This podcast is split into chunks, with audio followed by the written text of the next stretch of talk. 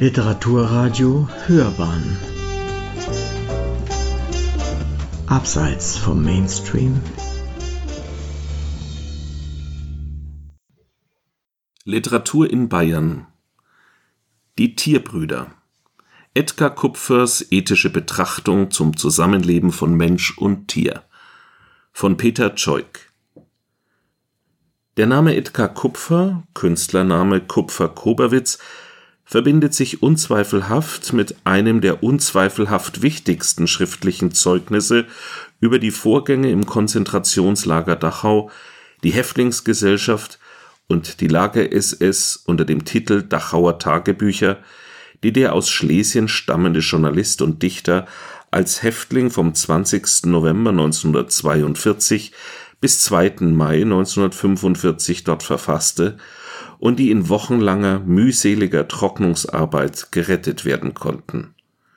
Was weniger bekannt ist, trotz späterer Neuausgaben, ist Kupfers ebenfalls im KZ Dachau entstandenes Briefmanuskript Die Tierbrüder, eine ethische Mensch-Tier-Betrachtung. Es wurde nach Aussage des Autors heimlich in einer Lazarettbaracke geschrieben, in welcher ich als Kranker lag, in einer Zeit, da der Tod täglich nach uns allen fasste, in der wir in viereinhalb Monaten zwölftausend Tote hatten. Typhus. Zwischen Dezember 1944 und Mitte April 1945, parallel zu den Dachauer Tagebüchern, arbeitete Kupfer an den Tierbrüdern. Sie erschienen als Buch 1947 im Augsburger Manu Verlag. Doch wie kommt es thematisch zur Beschäftigung mit Tieren und Menschen? Die negativ erfahrene metaphorische Gleichsetzung bzw. Gleichbehandlung von Mensch und Tier, von KZ-Gefangenen und Nutztieren im Besonderen, ist jedenfalls nicht erst Adornos philosophischer Schrift Minima Moralia geschuldet. Kupfer konnte sie aus eigener Erfahrung hautnah miterleben und auch dichterisch festhalten. So lautet der Text im Gedicht Der Moorexpress in dem Band Kette der Tage Gedichte aus Dachau, der 20 Gedichte von Kupfer versammelt. Was sind das für Pferde? Welch traurig Gespann. 18 Mann. Die Posten gehen lachend daneben her. Im Gürtel Revolver, im Arm Gewehr. Bewachen den Schimpf, den Deutschland ersann, davor schwere Wagen es Menschen spann. Die Menschen als Pferde, der SS-Gespann, 18 Mann. Der im Gedicht zitierte Moorexpress war ein großer, schwerer Wagen, der von 18 Häftlingen gezogen wurde und ironischerweise so benannt wurde, weil er langsam und schwerfällig durchs Moorgelände schlich. In dem von Kupfer selbst entworfenen und vervielfältigten Zirkular zur Befragung von Mitkameraden über seine Person wird Kupfers empathisches Verhältnis zu den Tieren und Mitgefangenen schließlich deutlich. Als Mensch war Kupfer in jeder Hinsicht ein Vorbild, auch konnte er keinem Tier, geschweige einem Menschen etwas zuleide tun. Und, da er Vegetarier ist, wie er sagte, verteilte er seine Fleischrationen, ebenso seine Suppen, soweit sie Fleisch enthielten, an die Kranken.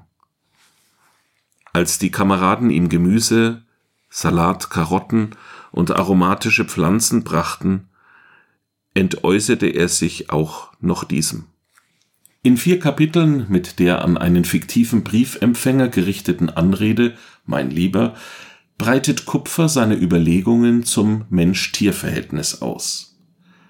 Das erste widmet sich aus der Sicht des Angesprochenen der Frage, warum das schreibende Ich kein Fleisch verzehrt.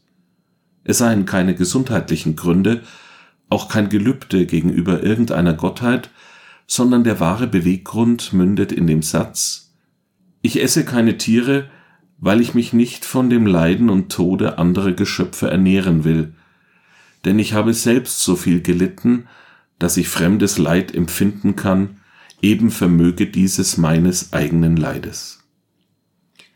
Im Weiteren schließt das Ich an den als goldene Regel bezeichneten, jahrhundertealten verbreiteten Grundsatz der praktischen Ethik an. Ist es nicht nur natürlich, dass ich das, was ich wünsche, dass es mir nicht geschehe, es auch anderen Geschöpfen nicht geschehen lasse? Und bekennt, und ich möchte edel sein. Damit deutet das Ich an, dass es sich von der Erdgebundenheit des Tieres wie des nicht höher entwickelten Menschen abheben und die edlen Eigenschaften, die im Tier als große Reinheit und Unschuld bereits angelegt sind, in die Tat umsetzen will. Erst diese kulturelle Leistung mache den wahren Menschen und liebenden Bruder aus. Das zweite Kapitel versucht, der Anschauung entgegenzutreten, wonach der scheinbar kurze, fast schmerzlose Augenblick des Getötetwerdens beim Tiere wohl in keinem Verhältnis steht zu dem Nutzen und dem Genuss, der daraus erwächst.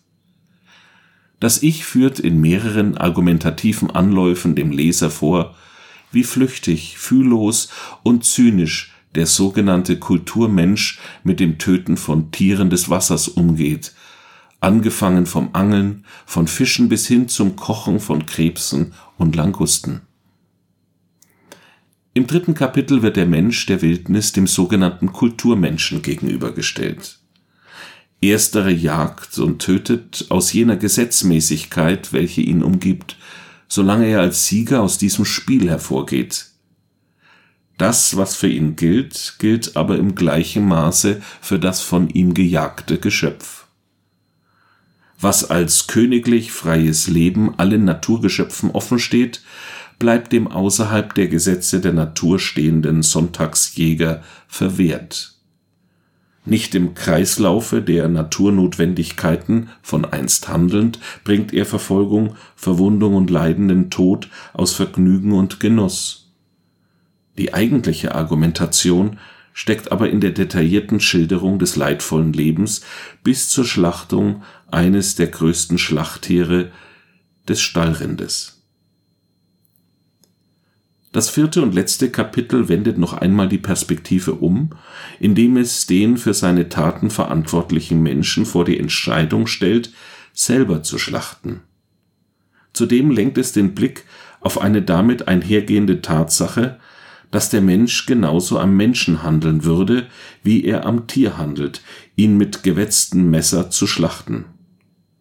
Einzig das Gesetz vermag ihn davon abzuhalten, im Kriege triefen aber die Hände von Menschenblut. Es ist gar nicht so schwer, man hat es ja gelernt, im Kleinen. Die letzten Seiten sprechen noch von der Sklaverei, die der Mensch über viele Tiere gebracht hat, und davon, welch unerbittlicher Fronvogt er ist. Ob Pferd, Vogel oder Hund, keines dieser Geschöpfe wird in seinem Leidensschicksal vom Nutzhalter ernst genommen, denn es ist doch nur ein Tier. Dabei bedenkt er nicht, dass ihn im Alter dasselbe Leid ereilt, was ihn dazu verleitet, das Tier wie einen Gefangenen zu halten und zu töten. Kupfers Text schließt fast wortwörtlich, wie er begonnen hat, mit einer bedrückenden Erkenntnis. Ich glaube, dass, solange man Tiere töten und quälen wird, wird man Menschen töten und quälen, so lange wird es auch Kriege geben, denn das Töten will geübt und gelernt sein im Kleinen, innerlich wie äußerlich. Allein der feste Wille, unserer kleinen Grausamkeiten Herr zu werden sie zu vermeiden oder besser noch sie zu unterlassen und dabei nicht andere zu verurteilen, sondern bei sich selbst anzufangen, lässt die Tierbrüder auch heute noch als ausdrucksstarkes Zeitdokument mit einem zeitlosen panbiologischen Impuls erscheinen, dem göttlichen Gesetze aller Zukunft, nämlich alles zu lieben.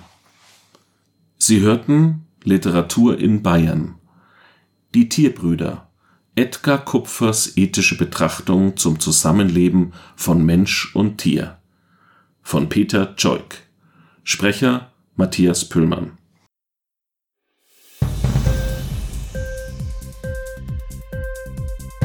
Hat dir die Sendung gefallen? Literatur pur, ja, das sind wir. Natürlich auch als Podcast. Hier kannst du unsere Podcasts hören. Anchor, Spotify, Apple Podcast, iTunes, Google Podcasts, radio.de und viele andere mehr.